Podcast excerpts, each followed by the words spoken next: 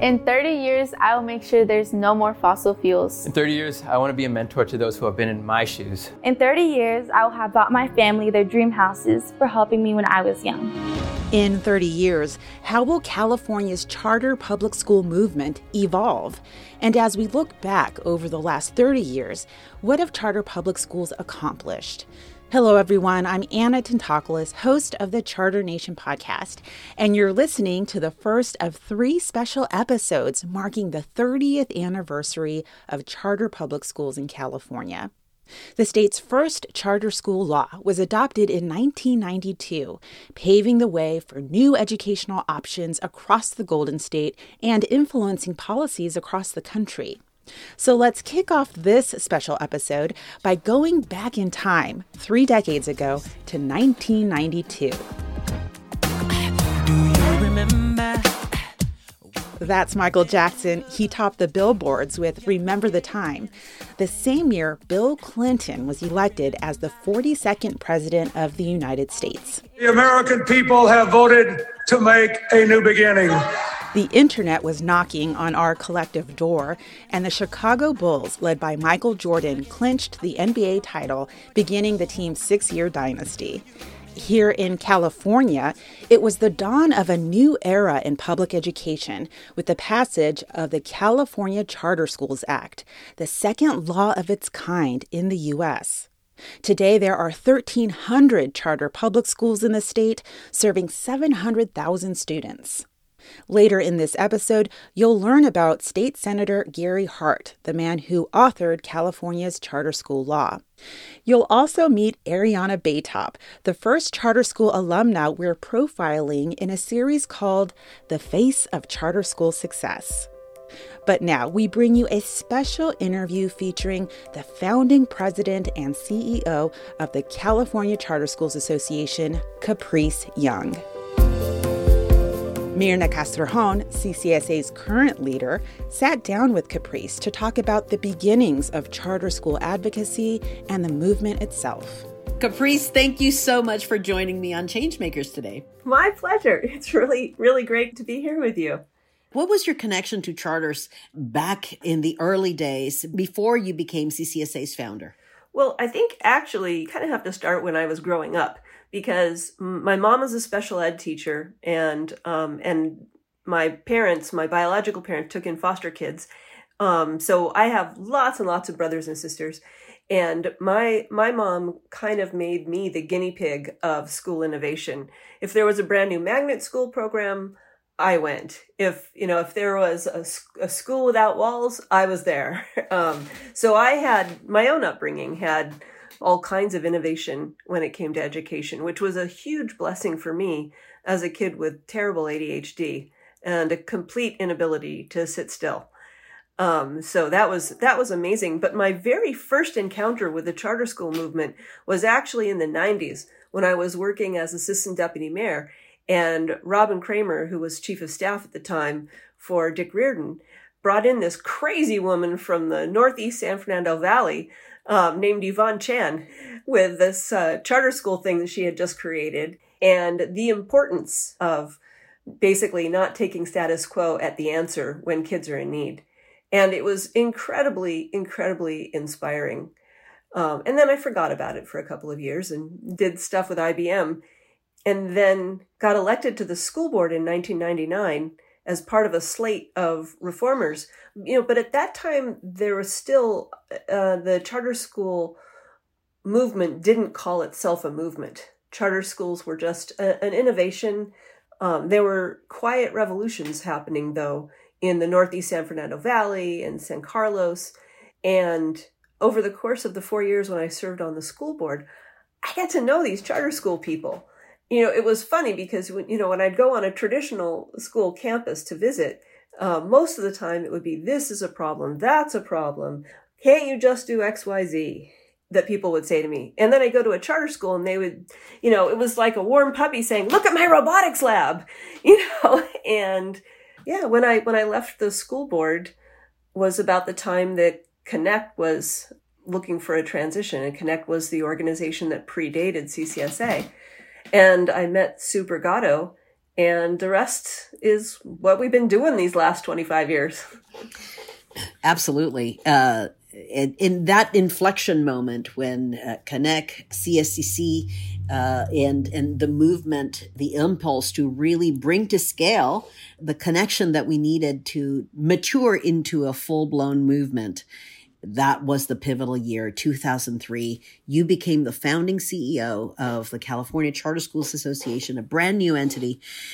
How did people in Sacramento and in local communities respond to your initial efforts to catalyze this innovation into a full blown movement?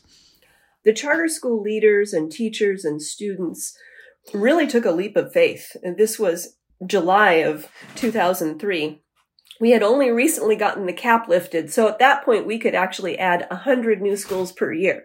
So we, we had the opportunity to really grow the movement. And, and I was like, well, let's do it. Um, and the foundation community, which was strongly supportive of charter schools, and a good chunk of the charter school leaders were saying, we can't just be about choice for sake of choice. We have to be about choice for the sake of quality. And so the transition from CANEC to um, CCSA was really all about that was how do we create quality? And that required the charter schools to vote to create a new organization, to close down CANEC and create a new organization and commit themselves to quality. And they did. It was, and it was kind of dramatic. Um, Gary Larson and Julie Cruitt, she used to be Cruitt, now Cruitt Engley.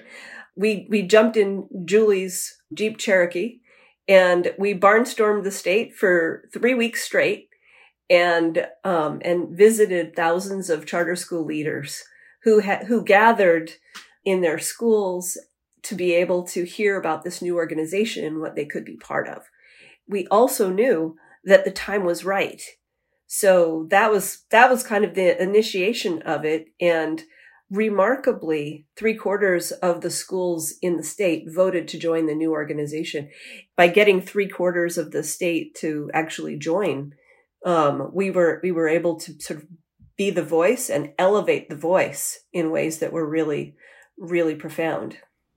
Every leader um, has their signature priorities or lenses or the way in which you approach life and your leadership. And I don't know if I've ever had the opportunity to tell you, but um, there's one Caprice Youngism that I've carried with me uh, all these years since since we started this this path together.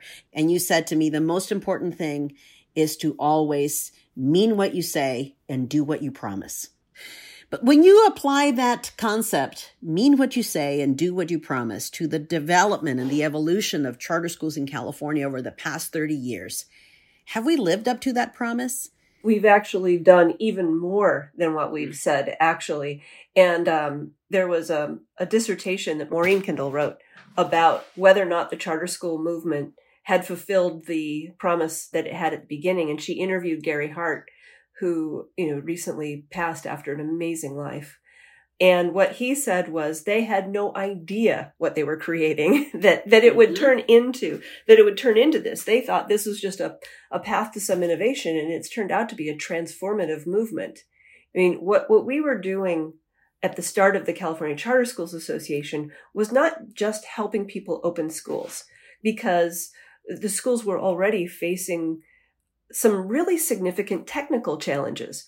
For example, if a school, maybe a middle school got started and their first year they had sixth grade, well, the state didn't pay them until November. So what happened when they wanted to start their seventh grade?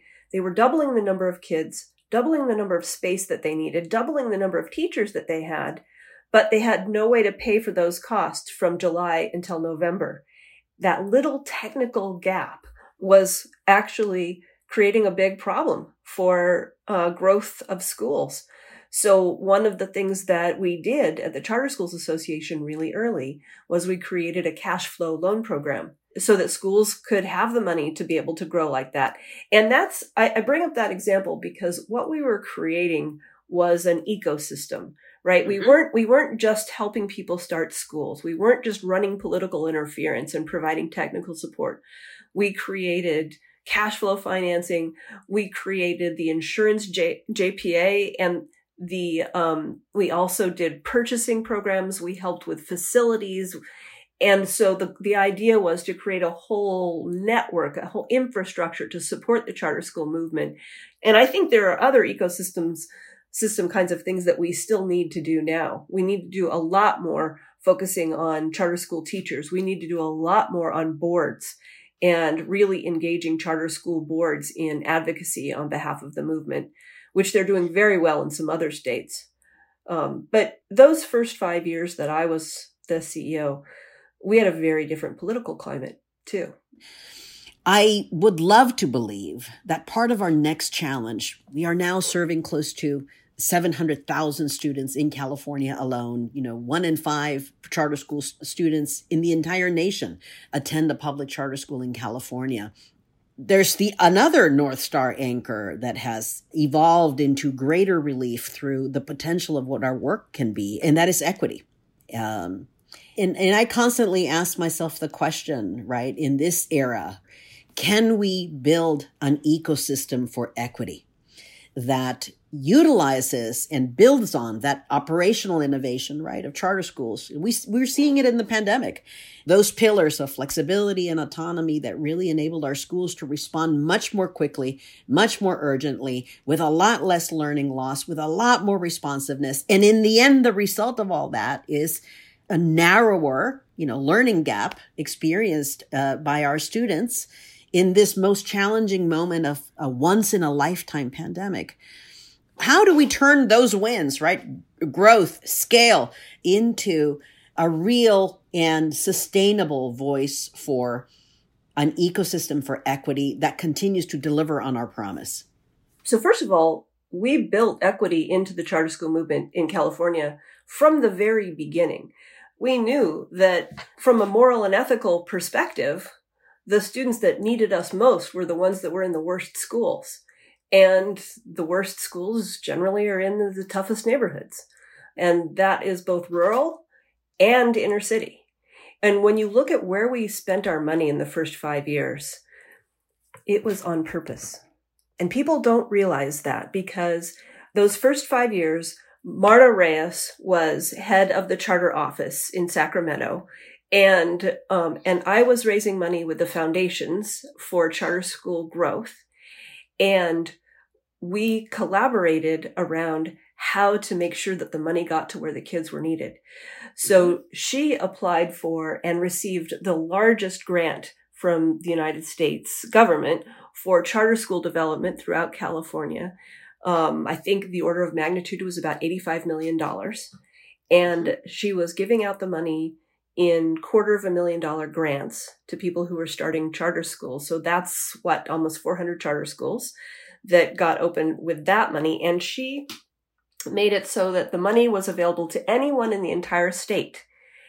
And then we took the foundation money that we raised, which was many hundreds of million, and put that money into the specific zip codes where we had schools that were very low performing. So that meant it went into some of the denser urban areas of Los Angeles, of Oakland, of the San Diego area, um, Fresno. So that was on purpose. And as we're moving forward, it's not so much that we have to change the movement as we have to double down on things that have been um, part of our, our mission and our DNA from the very beginning. And then the other thing that we're seeing is that as the founders have been retiring, and that's been happening a lot in the last 10 years. Um, the founders have cultivated talent from within their organizations, and we're seeing new leaders of charter schools come in after founders who um, who come from all different kinds of backgrounds and who are already steeped in the DNA of equity and who carry that mission of quality. And uh, that that is exciting to me. Absolutely. And we can never lose sight that that is true, our, our really true uh, North Star in everything we do, no matter how the movement continues to evolve and grow. So, given those changing uh, uh challenges and opportunities and our own learnings, Caprice, like how can we how, how can we as, as, as a charter movement in this moment, in this historical moment and where we are 30 years in, uh, what can we do to continue to increase our advocacy strength and better protect the movement? So I think that uh, the most important thing that we can do is to make sure that everybody who works in a charter school or goes to a charter school or is on the board of a charter school or who has a kid in a charter school or is a vendor to a charter school, that they all know what charter schools are. It's always surprising to me when I enter a campus and the teachers don't know what a charter school is, even though they're teaching in one. Um, and so I think people who are in charter schools uh, take for granted the kind of fight that has to happen for us to continue to exist every single day. And, and I know that, you know, if it weren't for CCSA's shield and the hard work that you and your staff are doing every single day, that we wouldn't have the right to educate kids. And that is, that's really important. People have to be brought into that, um, from the very beginning and all the way through. The truth is that we are starting to and have for the last, I think, decade seen real change in the traditional public school system. In fact, what we are starting to see now is the result of competition. So I'll give you an example. Um, charter schools always do a ton of parent engagement. And in neighborhoods that have charter schools, we've seen the traditional public schools really step up their parent engagement um, out of out of um, competition. The Absolutely. other the other thing that we've seen is um, is the the teachers union um, has been touting this idea of quote community schools, um, and community schools that's their answer to charter schools. And you know, hallelujah, community schools are actually really cool. Having having a partnership between community-based organizations and schools to meet the whole need of a child or family, I love it. I love it. And if it if it took us threatening to eat their lunch in order to get them to to push for innovative things like that, awesome. awesome. I'm I'm 100% for that. And I have so much confidence in this next generation of charter school leaders and frankly traditional public school leaders. And, I think we're at a moment of inflection with the pandemic where where we all have a chance to do something incredibly positive and creative. Um, it's just going to take a lot of work. Absolutely. Well, we're up for it. Caprice is the founding president and CEO of the California Charter Schools Association, and she continues to play an instrumental role in public education as the charter school movement in California continues to evolve. I am Myrna Castrejon, the current president and CEO of the California Charter Schools Association, and you have been listening to Changemakers on the Charter Nation podcast.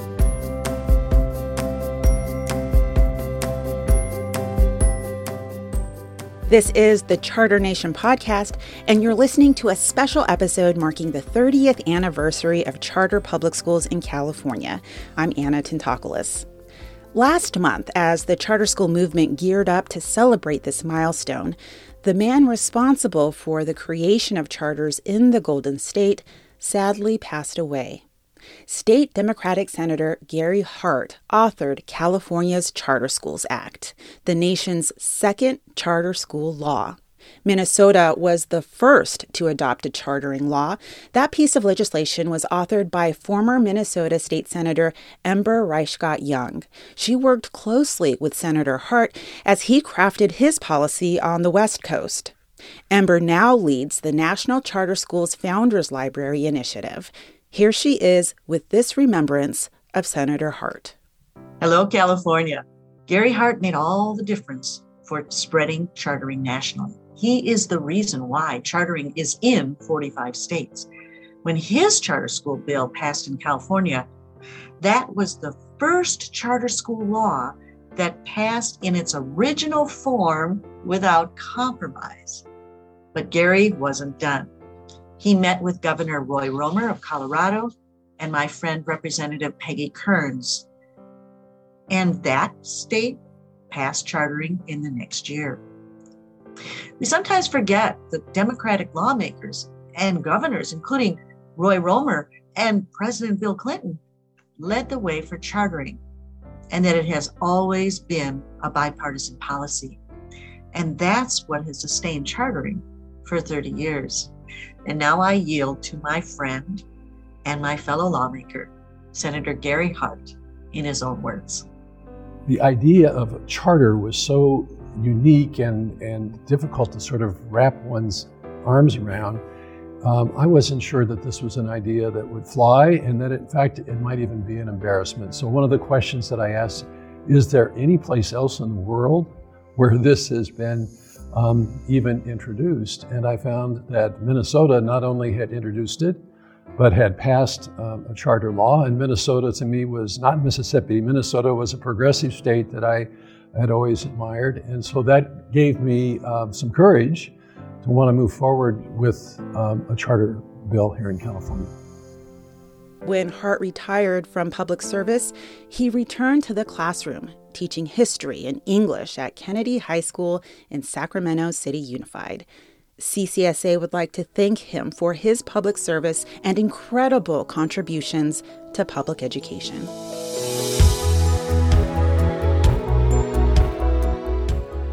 And now for our alumni series called The Face of Charter School Success. Granada Hills Charter High School in Los Angeles is an academic and athletic powerhouse in California.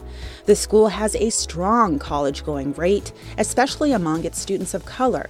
Students like Ariana Baytop, who graduated last year and now attends Tulane University in New Orleans.